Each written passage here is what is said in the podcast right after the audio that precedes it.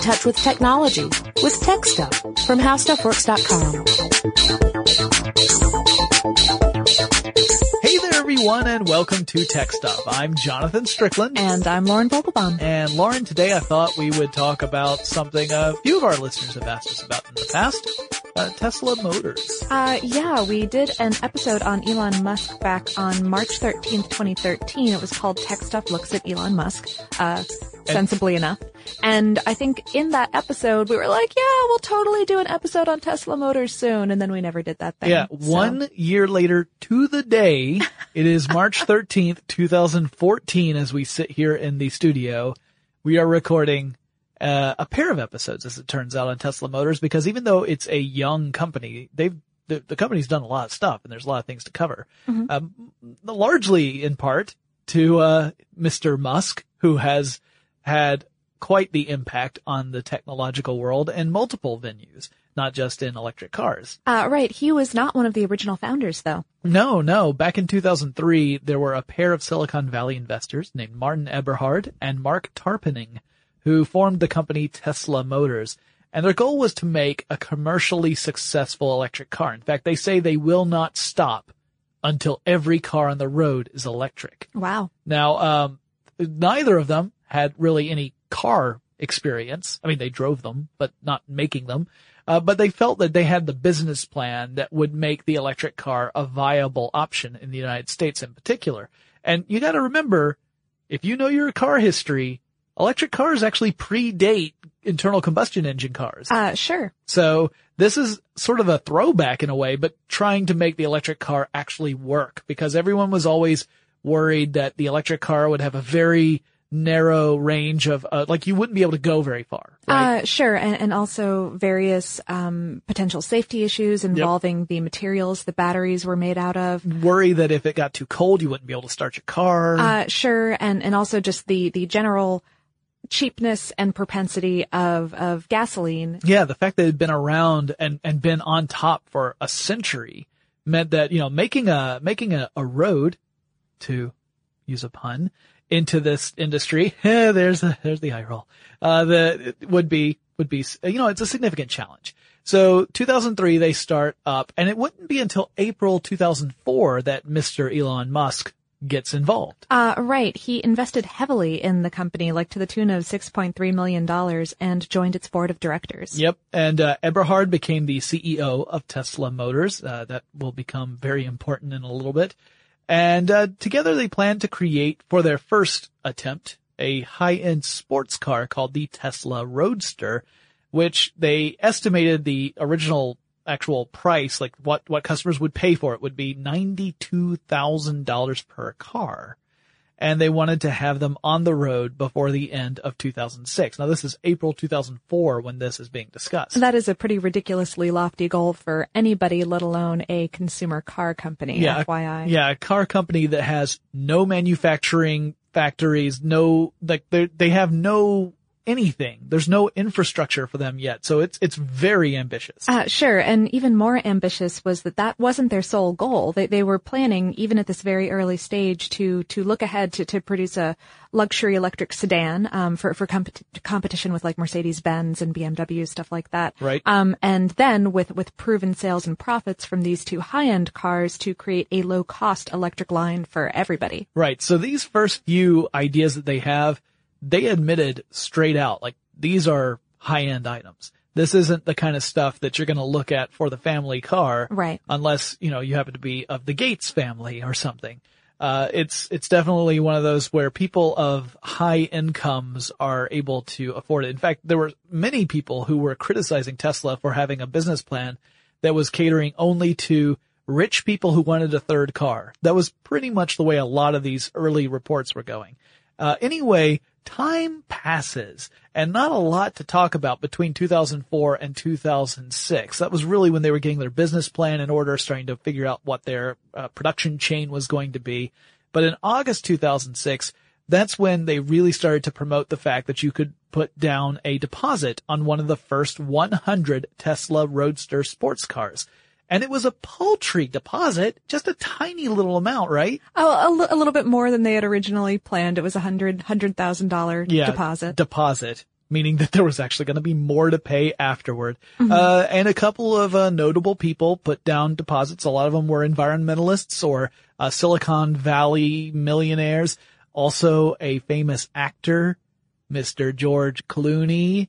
He put down a deposit for one, uh, but at that point there was still no roadster to actually drive yet. Uh, right. They, they hadn't really made all that much headway on, on that quite yet as Right. of 2006. February 2007, they announced plans to build a $35 million plant in Albuquerque, New Mexico to build what would become the Model S sedan, that electric, that electric car you were talking about earlier, the, The, luxury. the, the luxury sedan, right. Yeah, so that was going to be the place where that would be built. And so uh, they start to figure out that this is going to be the the method that they follow in order to uh, to follow up the Roadster plan. Once that goes on uh, into the streets, still not there yet though.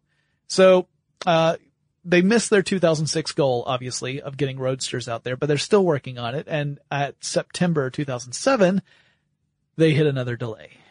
And uh, this was because they were having a lot of internal problems. There were budgets that were getting slipped. I mean, al- already you saw that they had planned on having it be a $92,000 sports car, which presumably means that they thought they were going to sell it uh, for more than what it costs to put it together. This is the way generally business is done. Uh, sure. It, it- the, that that price tag was eventually bumped up to a hundred nine thousand. Um, but, but they but they were finding out that some of their manufacturing processes were were more expensive than they had anticipated. Also, that some of their manufacturing plants didn't have the physical capacity to create the stuff that they wanted to create, which is problematic. Yeah, yeah. If you think this sounds kind of similar to when we were talking about SpaceX and, and the, the challenges Musk uh, encountered in that, you'd be right. I mean, a lot of these are very similar problems. Uh, obviously two different scales talking about driving on the roads versus blasting off into space. But, you know, it's one of those things where when you come from an internet background, the way Musk did, uh, and you then go into a manufacturing world, the world is very different and there's some realities that you got to come face to face with. Uh, absolutely. Uh, meanwhile, speaking of manufacturing, around the same time, Musk began talking with German manufacturer um, Daimler about selling Tesla battery packs for for Daimler's lightweight, inexpensive smart cars, which were not yet available in the U.S. at that time. Um, there's there's actually a really fun story about this involving the Tesla CTO JB Straubel, like getting finance to give him a bag with twenty thousand dollars in cash, so that Sounding like a fun story already. so that an engineer's friend who spoke Spanish could go to Mexico to Tijuana to, to the nearest um, Daimler smart car dealer and drive back in a smart. Um, and and then they and so they did that. That is what they actually did. And, Wow. and then they they gutted it and uh, put in a custom battery and engine to show it off to the Daimler heads when they came and visited their facility. So yeah, uh, if you tell me fun story, twenty thousand dollars, Tijuana, Mexico, that's uh, that's a pretty crazy tale. Yeah. Uh, in November and December of 2007, this is when controversy really hit Tesla Motors. Okay, so Eberhard had been the CEO since around 2004, you know, once they had really started formally kind of organizing this company. And he gets ousted, booted from his own company. Remember, he was one of the co-founders of this company. I think he got demoted and then kind of left sharply. I'm not I'm not positive if it was a booting as much as a self booting. I think it was both. Yeah, the, the there was a lot of animosity involved there though. yeah, the demoting was clearly like it sounded like he was being demoted into an advisory capacity, which kind of sounds like he's not being really part of the Part of company that, anyway. right. So yeah, it was definitely uh, not a comfortable posi- uh, comfortable situation. And Forbes actually wrote uh, an article right around that time. There was an article in Forbes about about this whole thing, saying that uh, it wasn't a huge surprise, um, partly because Eberhard had what they they called limited management experience, and he was a first time CEO, and just Right. wasn't ready to be a leader for that. And in fact, Musk said very similar things, but um, Eberhard didn't really take it very well. He actually sued the company and Elon Musk and claimed that Musk had defamed him and said that the defamation result was, was what it was centered on was that Eberhard was the reason that Tesla Motors had had so many delays. And he also added there was a breach in contract because under the contract, he was supposed to receive the second Tesla Roadster ever made, and he claimed that the car he ended up getting was a lemon and had seventy-five thousand dollars worth of parts that need to be replaced or something along those lines. Like essentially, he said that uh that he was cheated out of it. Now Musk, on his part, he countered. Musk, by the way, not really shy about sharing his opinion, particularly on any sort of blog he has access to. He's pretty direct. Yeah. He will write in detail exactly like he will, and he goes very logically Very with his calmly arguments. and very smugly. Yeah, yeah, there's a little, little smugness there. Uh, but he said that Eberhard had initially estimated that the cost of manufacture for a Roadster would be around $65,000, which is what they based their $92,000 starting price on. Right. But then it ended up being more like a $140,000 per car just to make it. Uh, which is way above even that, um, that increased $109,000 tag that Right. they had come out with a little bit later. Yeah, so that means they're selling cars at a loss. Now, this might work if your company makes, I don't know, video game consoles and video games. You might be able to sell a video game console at a loss and make it up in the game sales later. Or especially if you're selling, uh, things in the millions of units. Yeah, But make they- it up for volume. Sure, sure. But in this case, if you're selling every unit at a loss, you don't make it up in volume. You just see lots and lots of money going out the door. So it was definitely a, a, a contentious situation. So Eberhard gets the boot and, uh, for briefly, they ended up having a, a, uh, CEO from outside the company come in, uh, named Zev Drori. I believe that's how you pronounce the name. Uh, he is a former Israeli paratrooper and, um, had a no nonsense attitude according to many reports. Right. And uh, so Drori would be CEO briefly, and then Musk would end up taking the helm later on. So then eventually Musk becomes the CEO. Uh, sure. Uh, he would also put another $20 million of his own funding into the company around that time. Yeah. Um, and simultaneously, um, there, there was pressure from the market. Uh, other car companies like uh, like Chevy were starting to announce electric vehicles, uh, or, or even coming out with prototypes of their own. Right, right. So, you know, hybrids are already a thing at this point, but, uh, pure electric vehicles were very much in that sort of prototype concept car stage, but now there was a more serious push behind it. I mean, Tesla had kind of proven just by people putting down $100,000 as a deposit for a car that was still a year or two out of, of production that, you know, if that shows a demand, then other companies are going to jump on that as well. And it wasn't until March 2008, two years after Tesla had planned on having the Roadster out there in the public, that Tesla Motors actually began to produce the Roadster. So the asking price, like we said, was $109,000 at that point, and they announced at the same time that the Roadster was becoming available that the Model S sedan would be available by 2010. In that same two year time frame, huh? Yeah, because they learned so much from the first one. And in fact, we're going to break down what the Roadster was all about in just a moment. But before we do that, let's take a quick break to thank our sponsor. All right. So the Tesla Roadster, an electric sports car, something that a lot of people were really skeptical about. They, they didn't really think an electric vehicle could have the, the performance of a sports car. Uh, right. Uh, uh, one of those other concerns about electric cars, right, exactly, was, was getting the amount of power that someone who likes a good zippy car would really need. Right. The idea being that, you know, you know, those things have terrible acceleration and even, even once you accelerate top speeds, what, like 45 miles per hour? I don't want an electric car. This was all about opening up people's eyes to what an electric car could do. And it's a sports car with an AC induction motor and a single speed gearbox. So we're not talking about like a five speed transmission. I'll go into more about what that gearbox does in a 2nd mm-hmm. It also has a battery pack that Tesla calls the Energy Storage System or ESS and a Power Electronics Module or PEM. So you don't really have an engine. There's the engine is like an internal combustion engine. That's where you have all the gas and everything mm-hmm. powering pistons moving. Yeah, this is just an electric motor. Yep, you're talking about electromagnetism really driving your vehicle here. And that single speed fixed gears job is to reduce the revolutions per minute or RPMs of the motor down to the right RPMs for the axle. In other words, it's really converting the, the turns of one element of the vehicle into turns of another part of the vehicle so that the wheels turn the proper speed. Otherwise, you know, you'd either be crawling along or zipping through into the stratosphere. You know, you don't want that. You want to have a nice control of your vehicle. Yeah. So, yeah, there's no five-speed transmission, and uh, on the other, on the flip side, there's no clutch, so that's nice.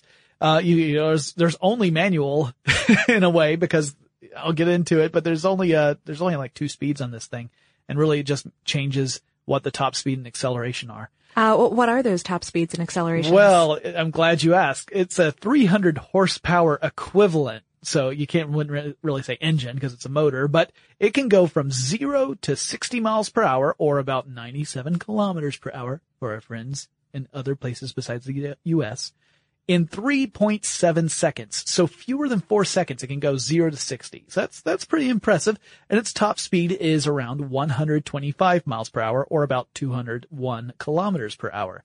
Uh, the body of this thing was a modified Lotus, actually, a, a Lotus frame that was manufactured in England and sent to Tesla for final assembly. Right, because once again, they didn't have a manufacturing plant Mm-hmm. to do all this. Like, you know, any other major automotive company, they have these enormous factories where, you know, that's where you see like all the robot arms coming in and zapping stuff and everything.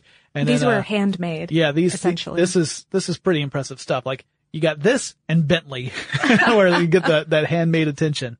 So, this motor uh, is able to operate continuously at around 120 degrees Celsius. And the first roadsters were air cooled. In other words, they had vents on the front of the vehicle. And as the vehicle would move, air would be forced over the various elements inside the car. And that kept it cool enough. Cause as we all know, electronics plus heat equals sad electronics. Yes. So this was uh, supposed to be efficient enough where you wouldn't need a different kind of uh, cooling system. It also means there's no oil. You don't have to change the oil in a roadster because it just uses air to cool all the, the elements. So Fewer moving parts. fewer moving parts. Yeah. That's a big, big deal. Uh, also, it, the motor had a, uh, uh, had a, or rather the battery pack had a, a heating element as well. Because if you were in really, really cold parts of the Ah, world. okay, to, to, to fix that potential, what if it's too cold to start my battery? Exactly. So or you, to spark the battery. yeah, and really it's to get the chemical reactions in the battery to move, to move at the right rate to generate electricity. A cold battery, the cold inhibits that chemical reaction, right? So the heater was really meant to make sure that chemical reaction keeps happening. Um, and the motor uses a proprietary design to convert electricity into torque without losing too much energy in the form of heat. Uh, they talk about using oxygen-free copper to carry high current.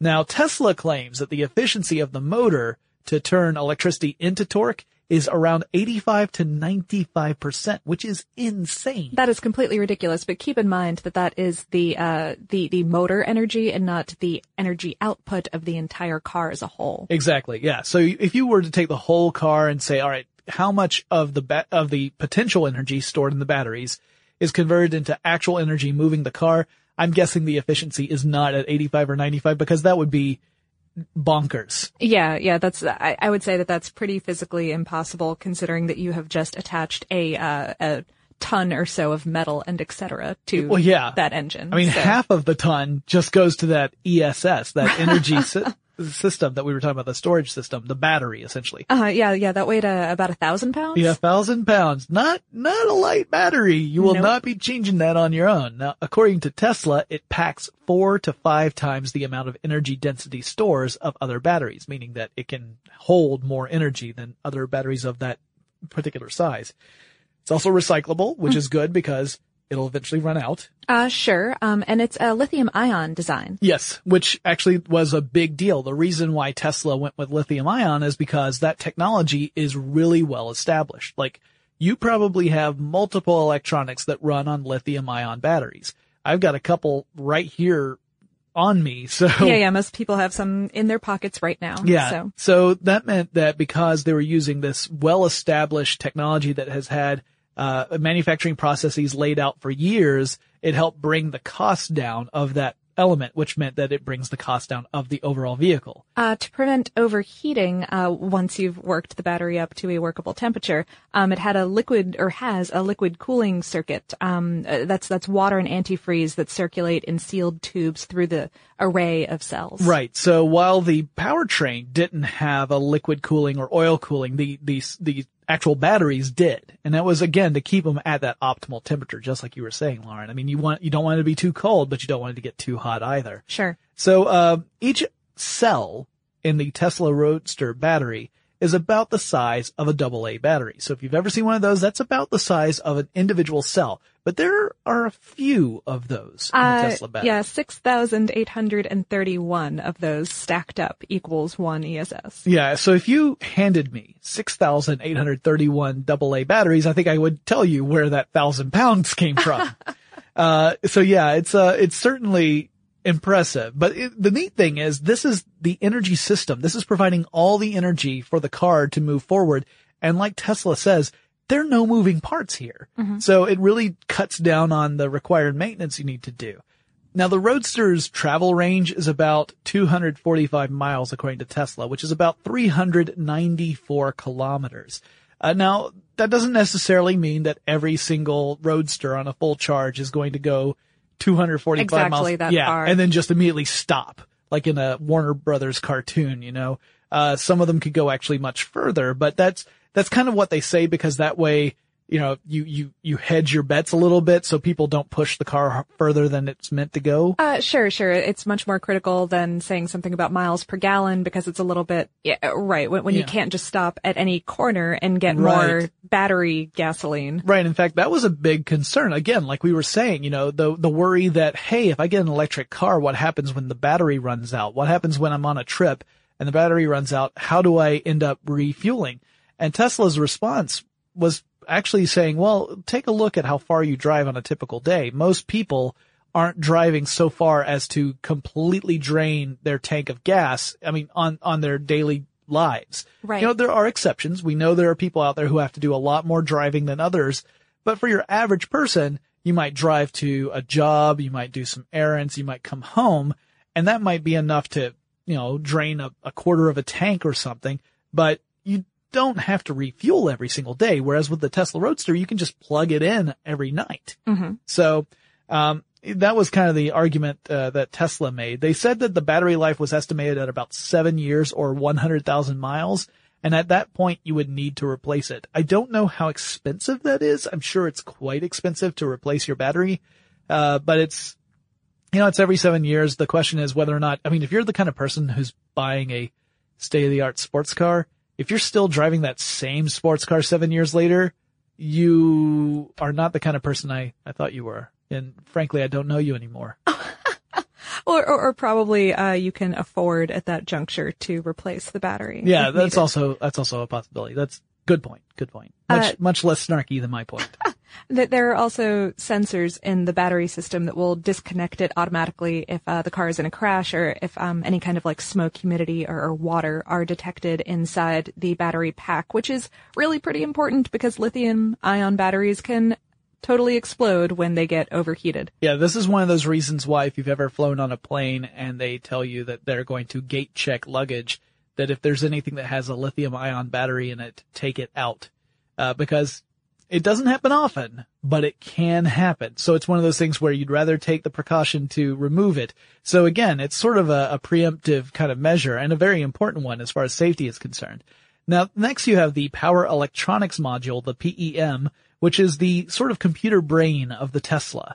And it controls the 200 kilowatts of electrical power during peak acceleration. So when you really want to get that, uh, that effect, I remember that they talked to people about, you know, trying to convince folks, uh, to, to really buy into this electric sports car idea. One of the things Tesla used to do for people who were a little skeptical is they would take them for a test drive and they would be sitting there at a standstill and the driver would tell the passenger, who is the person they're trying to impress, uh, you know what?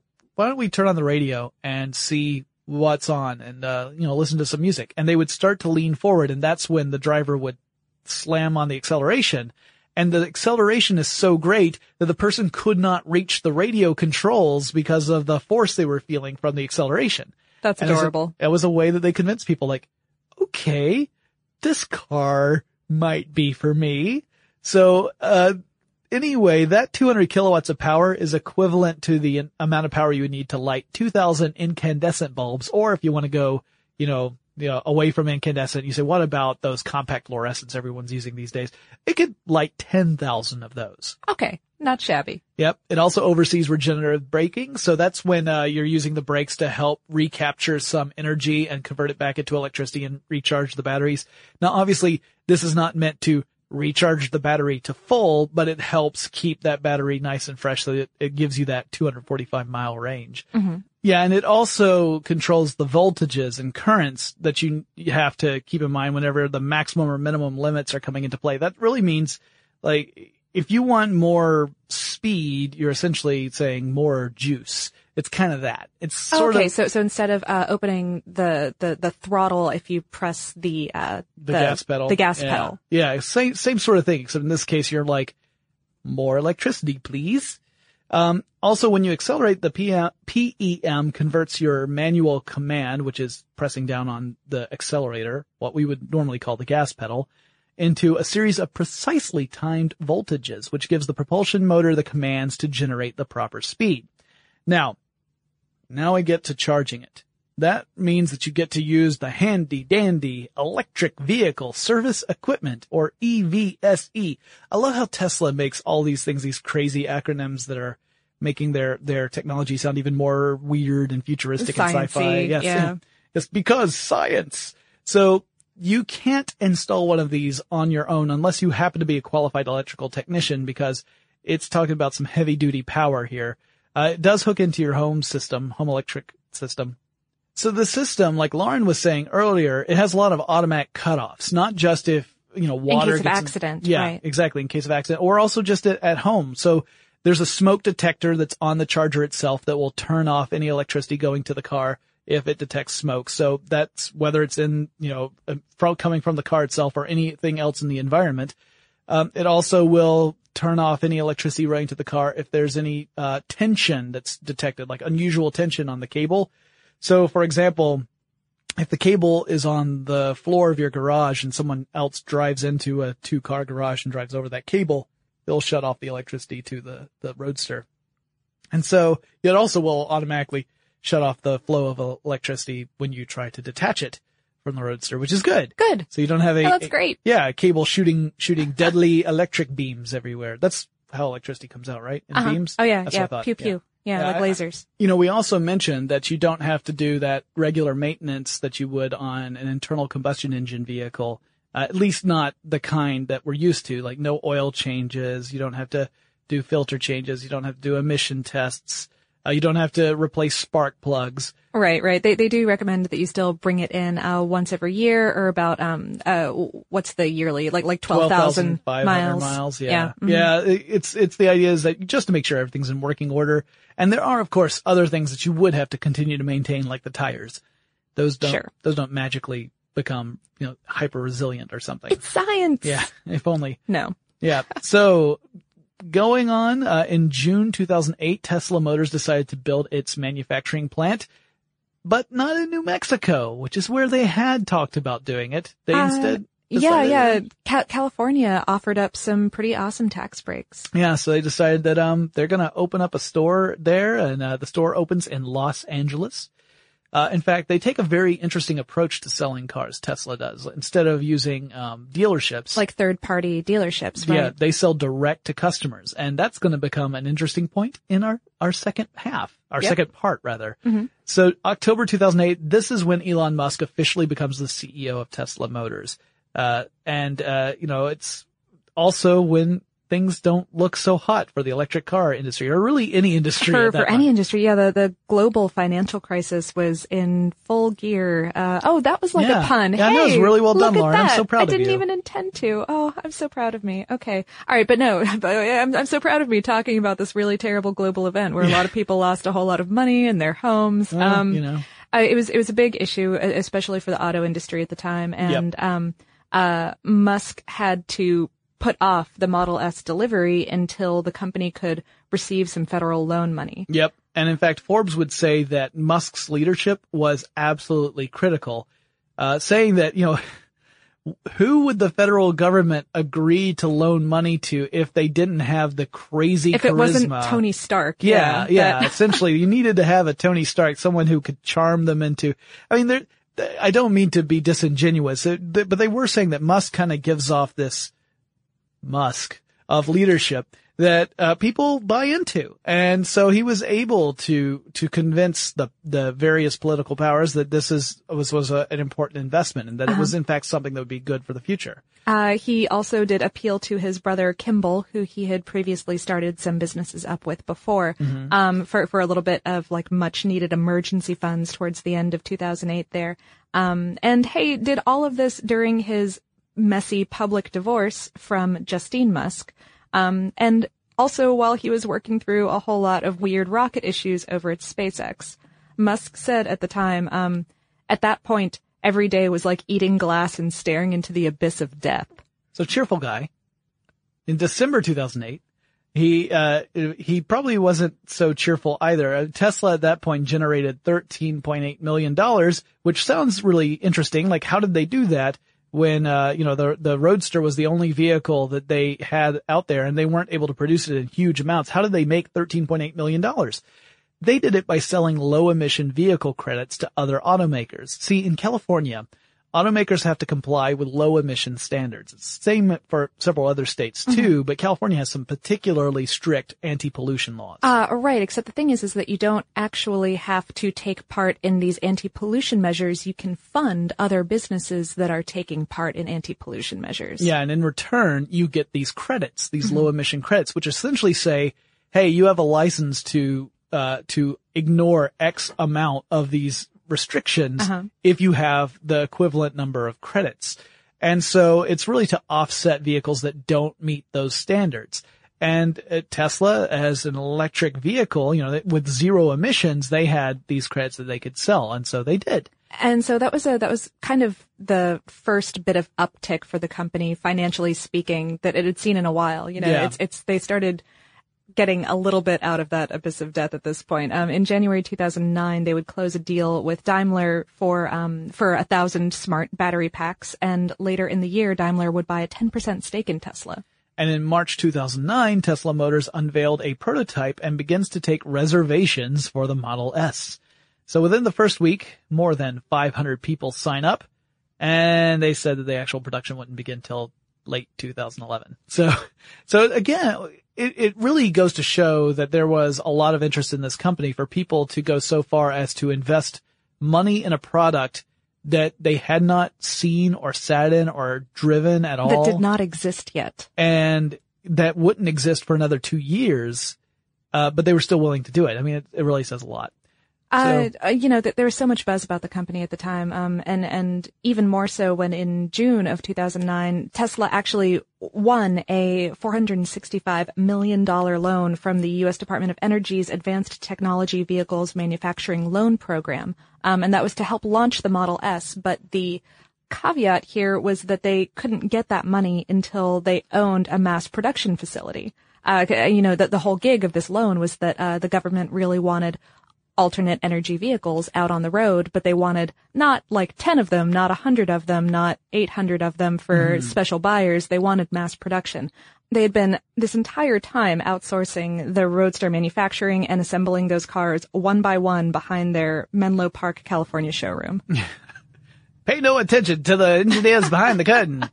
So yeah, I mean, right now, if we were to stop the podcast right now and say that, let's say that this is June 2009, things would look a little uncertain for, for Tesla Motor Company. I mean, we're not entirely sure they're going to be able to get that loan. They're not, they don't have that mass production facility. Uh, they have a roadster that a lot of people like, but it's really expensive and they have another vehicle that they've announced, but no one's actually seen it yet. So we're going to stop here, but in our next episode, we'll pick back up and talk about what Tesla's been up to since June 2009 and the events that led to the unveiling of the Model S, as well as the announcement of other vehicles that they have planned further down the line. So, uh, we're gonna break here, but guys, if you have any suggestions for future episodes of Tech Stuff, let us know. Send us an email. Our address is techstuff at discovery.com or drop us a line on Facebook or Twitter. The handle is techstuffhsw. And hey, you should go to Tumblr too, because Lauren's been doing some awesome work over there. So I have. yeah, she, in fact, she's not shy about talking about it.